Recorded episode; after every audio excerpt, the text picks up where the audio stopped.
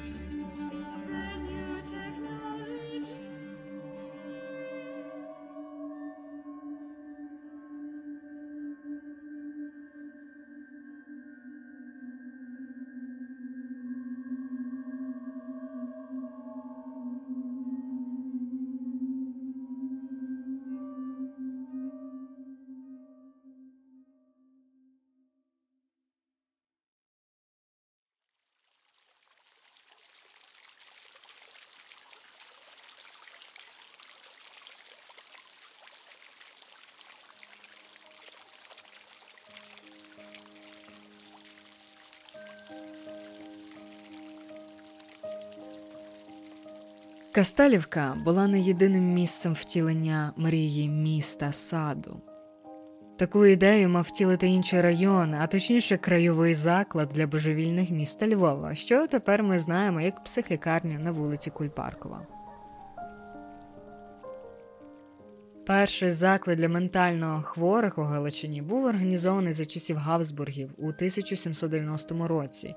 Це було психіатричне відділення краєвої лікарні у Львові на вулиці Піярів. Е, зараз там розташовані корпуси Львівської обласної клінічної лікарні. У 1876 році, через власне переповнення цього відділення, Львів, місто наважилось на будову спеціального закладу вже за межами центральної частини міста. Тетяна Казанцева, екскурсоводка зі Львова, говорила в одному інтерв'ю про те, як і архітектура, і парк довкола планували таким чином, що і стіни і дерева мали лікувати хворих.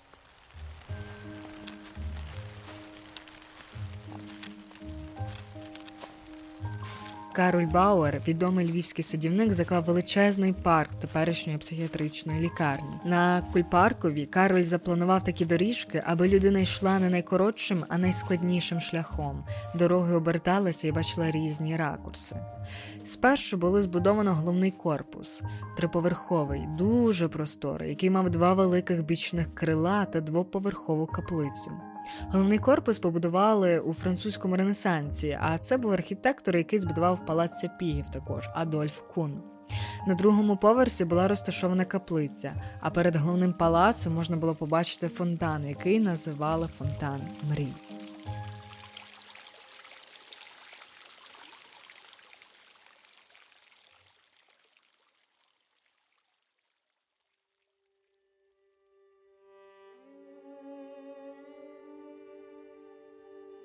На всій великій території, а територія закладу становила 59 гектарів 15 арів, знаходились різні будівлі, і у перші роки ХХ століття їх налічували аж 44, про що описала у своїх спогадах Варвара Літвінюкова, чий батько працював машиністом у закладі з 1905 року.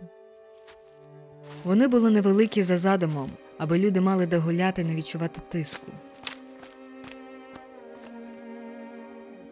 Частково в цих будівлях проживали працівники закладу зі своїми родинами, лікарі, медсестри, працівники адміністрації, технічний персонал. До закладу привозили пацієнтів з різних куточків провінції, оскільки він славився добрими медичними фахівцями, користувалися для цього колією.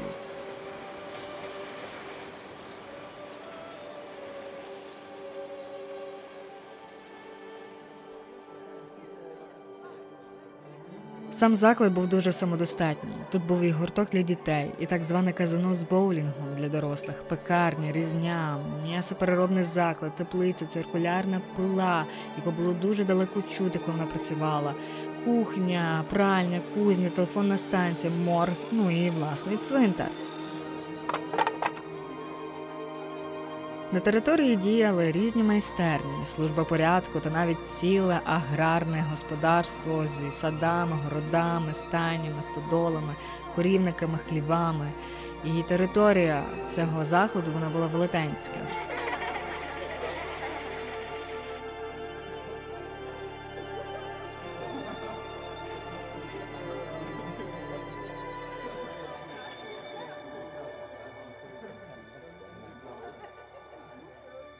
По суті, у цьому закладі ви могли спокійно прожити усе своє життя.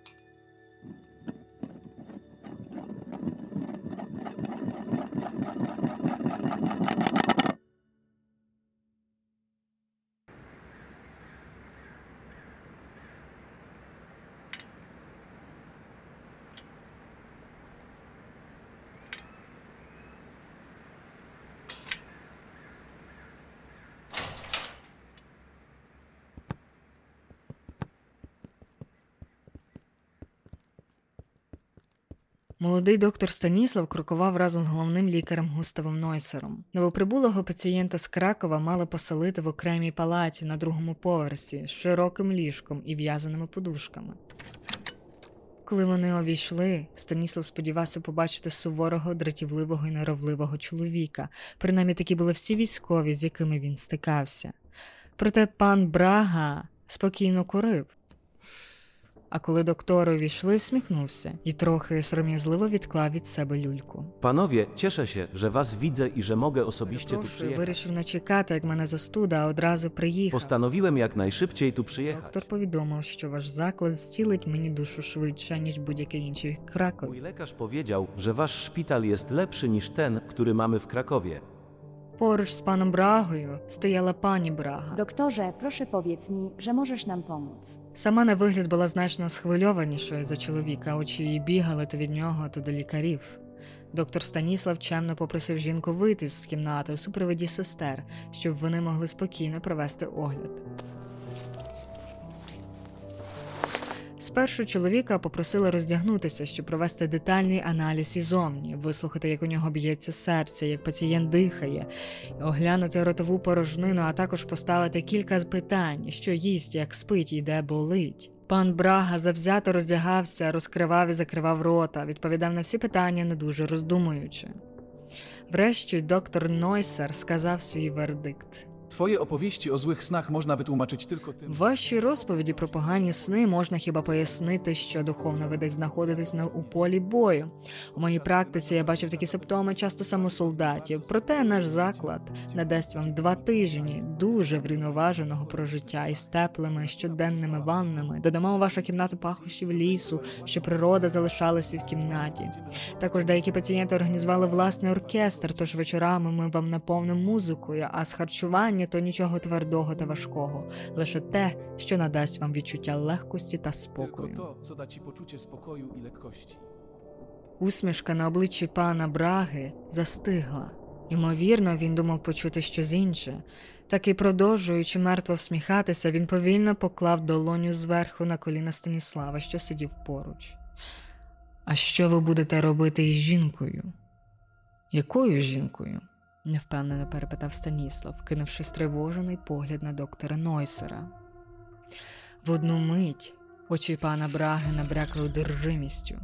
Той погляд Станіславу був добре знайомим. Він часто бачив такий погляд у хворих, які раптово то кидалися на людей, то їли свої фекалії. Ну зовсім не та чарівна задумливість і легка дурноватість божевільних, а стан саме дикої тварини. Жінки, що приходить до мене у снах. Вона схожа на мою дружину, але водночас це геть інша, холодна, вуста тверді. Спершу вона просто стояла біля мого вікна зі двору, але з кожним сном щоразу наближала, це ж поки не досягла мого ліжка.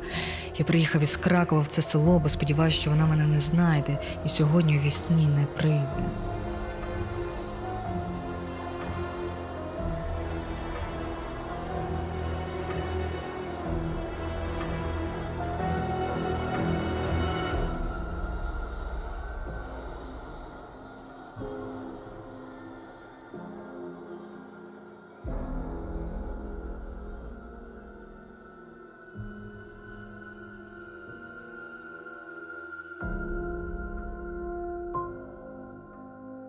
Після розмови, де пан Брага виявився все ж не настільки здоровим, як обоє лікарі вважали, ні доктор Станіслав, ні доктор Нойсер не були впевнені, чи може врівноважений режим вилікувати бідного поліка. Зазвичай такі в них уже не виліковувалися.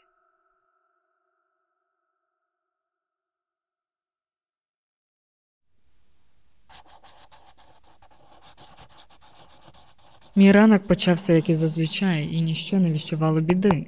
Я прокинувся у батьківському домі, поснідав яблуневим пирогом і вирушив до шпиталю. Першою недоброю звісткою були карети комісарів, що загородили вхід до шпиталю, а другу повідала мені сестра Агата. Побачивши мене, вона сказала мені хутко бігти до доктора Нойсера, а на моє здивоване чому і що трапилось, аж простогнала. Той пацієнт з Кракова уночі повісився.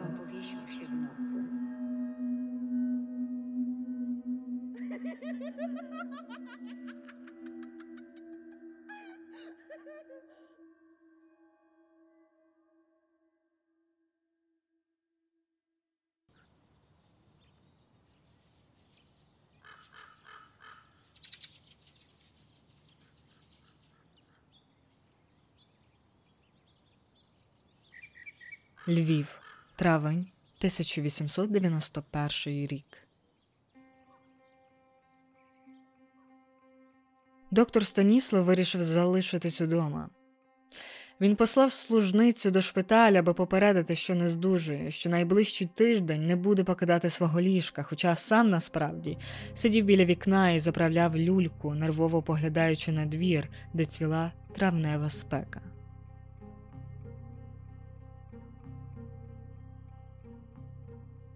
Цієї ночі вона знову йому наснилася. Навіть більше йому снилось, що ця химерна жінка вп'ялася йому і клама в шию, та був настільки реальний біль, що, прокинувшись, він першим ділом поспішив до дзеркала, але сліду не було, лише почервонілі синці від його власних нігтів.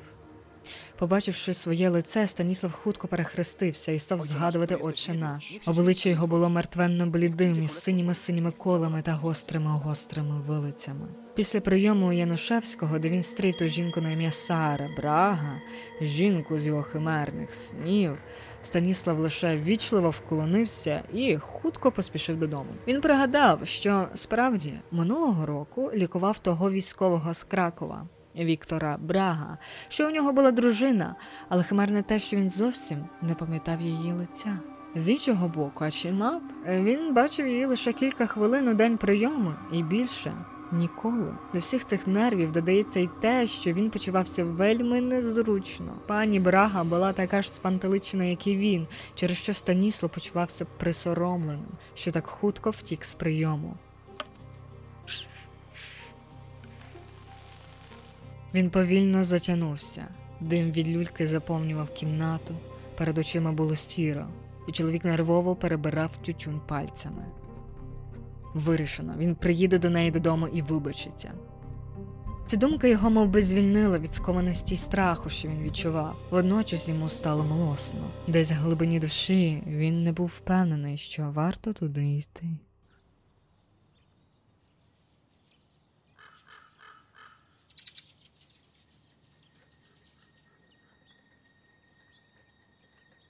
Піднімаючись до віли, яка, мов гора, виростала вгору, він відчував, як тиша згущувалась довкола нього. Просто скоро стривоженість змінила здивованість. Він побачив витисане над входом ім'я Марія, зовсім не ім'я пані Браги. Станісов оглянув будинок, зокрема, задивився на обидві балкони з двох боків до вхідних дверей, але за вікнами були лише цупкі білі штори і жодної жінки. У руках він тримав кошик, в якому поклав вишневий пиріг, хоч якось хотів врятувати собі репутацію. Він зупинився коло вхідних дверей, вони були яскравого червоного кольору з великою клямкою у формі залізної квітки. Метал манив, і спершу Станіслав торкнувся, провів пучками по пелюстках, намагаючись побороти дивне відчуття того, мовби увесь цей будинок теж його споглядає.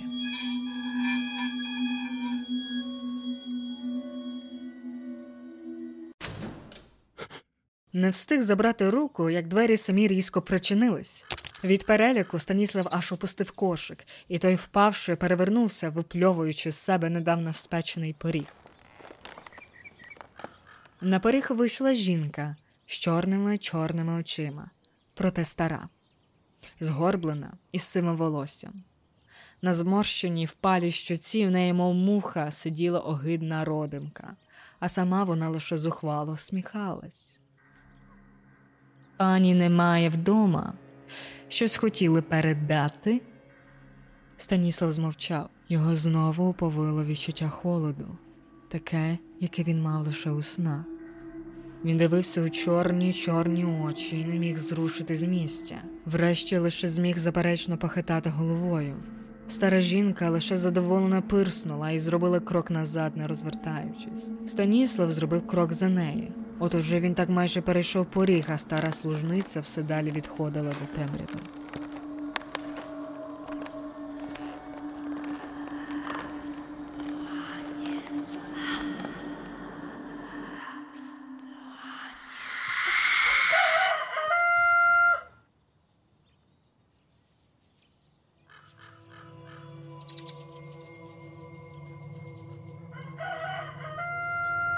Півня його мову пропудив зі сну. Він різко пішов назад. Стара служниця звіріла і кинулася до нього. Її лице було перекривлене від злості, але Станіслав далі йшов, йшов, спіткнувся і впав на подвір'я. А стара застрягла у дверях, як заручниця, розтягнулася, як на хресті, по чотирьох кутах дверей зі скривленим лицем і довгими іклами, не маючи змоги його дістати.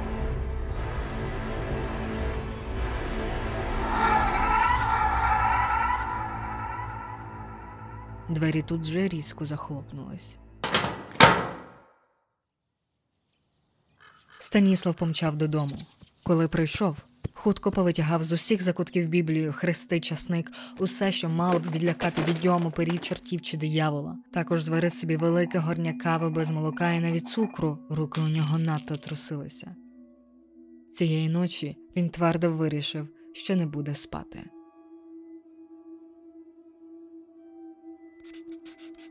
Минула ніч промайнула без сну, проте я відчував її присутність. Жіноча біла постать ходила під моїми вікнами, її довгі гострі нігті шкребли по дверях, а чорні очі час від часу виглядали мене з подвір'я. Це була та Сара Брага, але мов би, у неї вселився сам диявол, бо волосся було довше, ніж вона мала, шкіра мертвенно блідіша. Я досі не знаю, чому вона не змогла війти до будинку. Певне, часник, що я розвішав на кожному вікні у парадних і чорних дверях, а також у вікнах і дверях Яна Янушевського. Спершу він розсміявся, забачивши, як я приніс з собою торбу часнику. Але коли він побачив мої червоні очі, перестав сміятися. До того ж, служниця Агата теж не поділяла радощів Янушевського, а до моєї тривоги поставилася серйозно і взялась допомагати. Я спитав його, чи наснилася йому якась жінка, та він знову лише засміявся, кажучи, що йому і по горло тих жінок, що наяву. Певне, вона обирає одного чоловіка як свою жертву, і поки не доконає мене до могили, Яношевський ще у безпеці.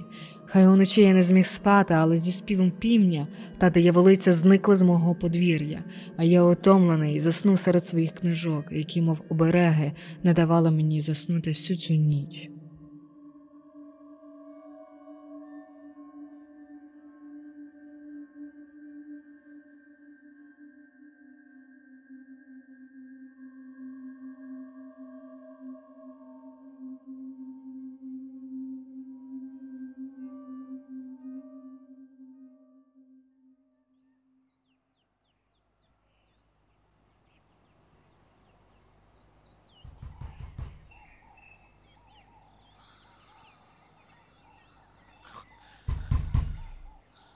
Станіслав проспав усього лише дві години. Це була восьма ранку. Його збудив чийсь настирливий гуркіт по дверях, а також клич. У голові у нього крутилося, він ледве відірвав обличчя, яке наче перекипіло до сторінок з енциклопедії трав. У пом'ятій сорочці, яку він так і не зняв з учора, він рушив у бік гуркоту.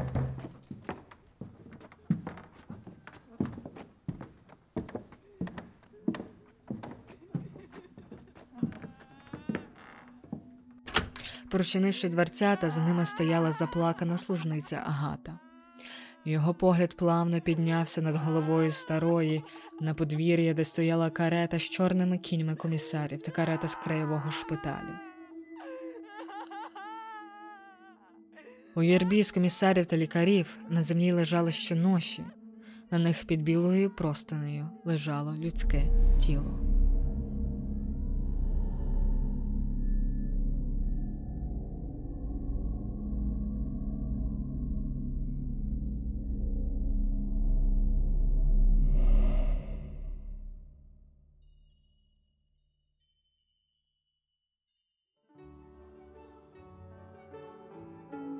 Quel moment merveilleux pour enfin se suicider.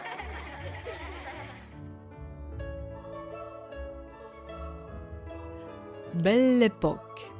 Так називали період, що тривав з 1871 року і аж до початку кривавої Першої світової війни. Період звершень в економіці, науці, мистецтві. Проте це також був період загострення соціальних проблем, різниці між класами і кризи моралі. Люди втрачали віру у Бога, а церква втрачала свій авторитет. Період, який приніс стільки економічного добробуту, був також тим часом в історії, коли найбільше людей завершували своє життя самогубством. До початку Першої світової люди не дуже цінували своє життя, а місто Львів цілком можна було назвати столицею самогубців на теренах Австро-Угорської імперії.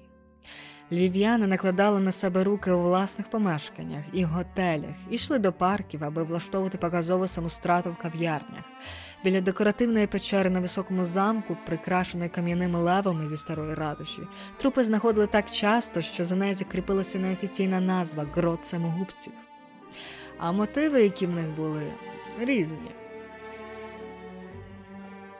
Розумові страждання, розпусне життя, бідність, борги, домашнє насильство, пияцтво, сором, невзаємне кохання, невилікована хвороба.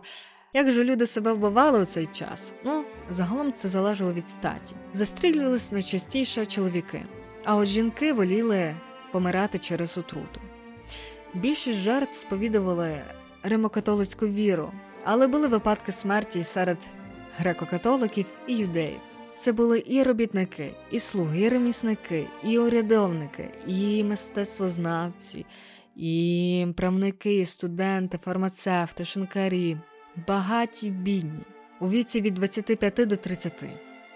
Одним з популярних способів серед чоловіків було помирати на дуелях. Зокрема, це була американська дуель, де ти не стріляєш у свого опонента, а ви двоє домовляєтесь при свідках, що хтось з вас учинить суїцид. А хто саме вирішить кинутий жереб? Газета Слово польське якось навіть опублікувала анекдотичний діалог. А чи пан колись брав участь у дуелі? А вже ж прошу пані. І з якого приводу? Сталося так, що я і мій приятель закохалися в одну і ту саму дівчину. Ох, це так цікаво, що ви бились на дуелі? Так. Ми влаштували американську дуель. Мій нещасний приятель витяг чорну мітку. О Боже, він що, мусив відібрати собі життя? Гірше. Він мусив з нею оженитись. Коли Кастелівкою пронеслася звістка про самогубство Яна Янушевського, того самого адвоката Ловеласа, гордого і принципового, народ не вельми здивувався. Тільки такий міг застрелитись через жінку. Єдина людина, яка не поділяла цієї думки, був доктор Станіслав. Хоча, звісно, жінка справді тут винна. Наступну ніч Станіслав теж не спав. І наступну, і наступну, і наступну. Жінка знову приходила і стояла під вікнами. В її очах був переможний злорадісний вогонь. Чоловік знав, що саме сон міг її впустити, і треба лише трохи протриматись, зовсім трохи, поки не заспіває півень.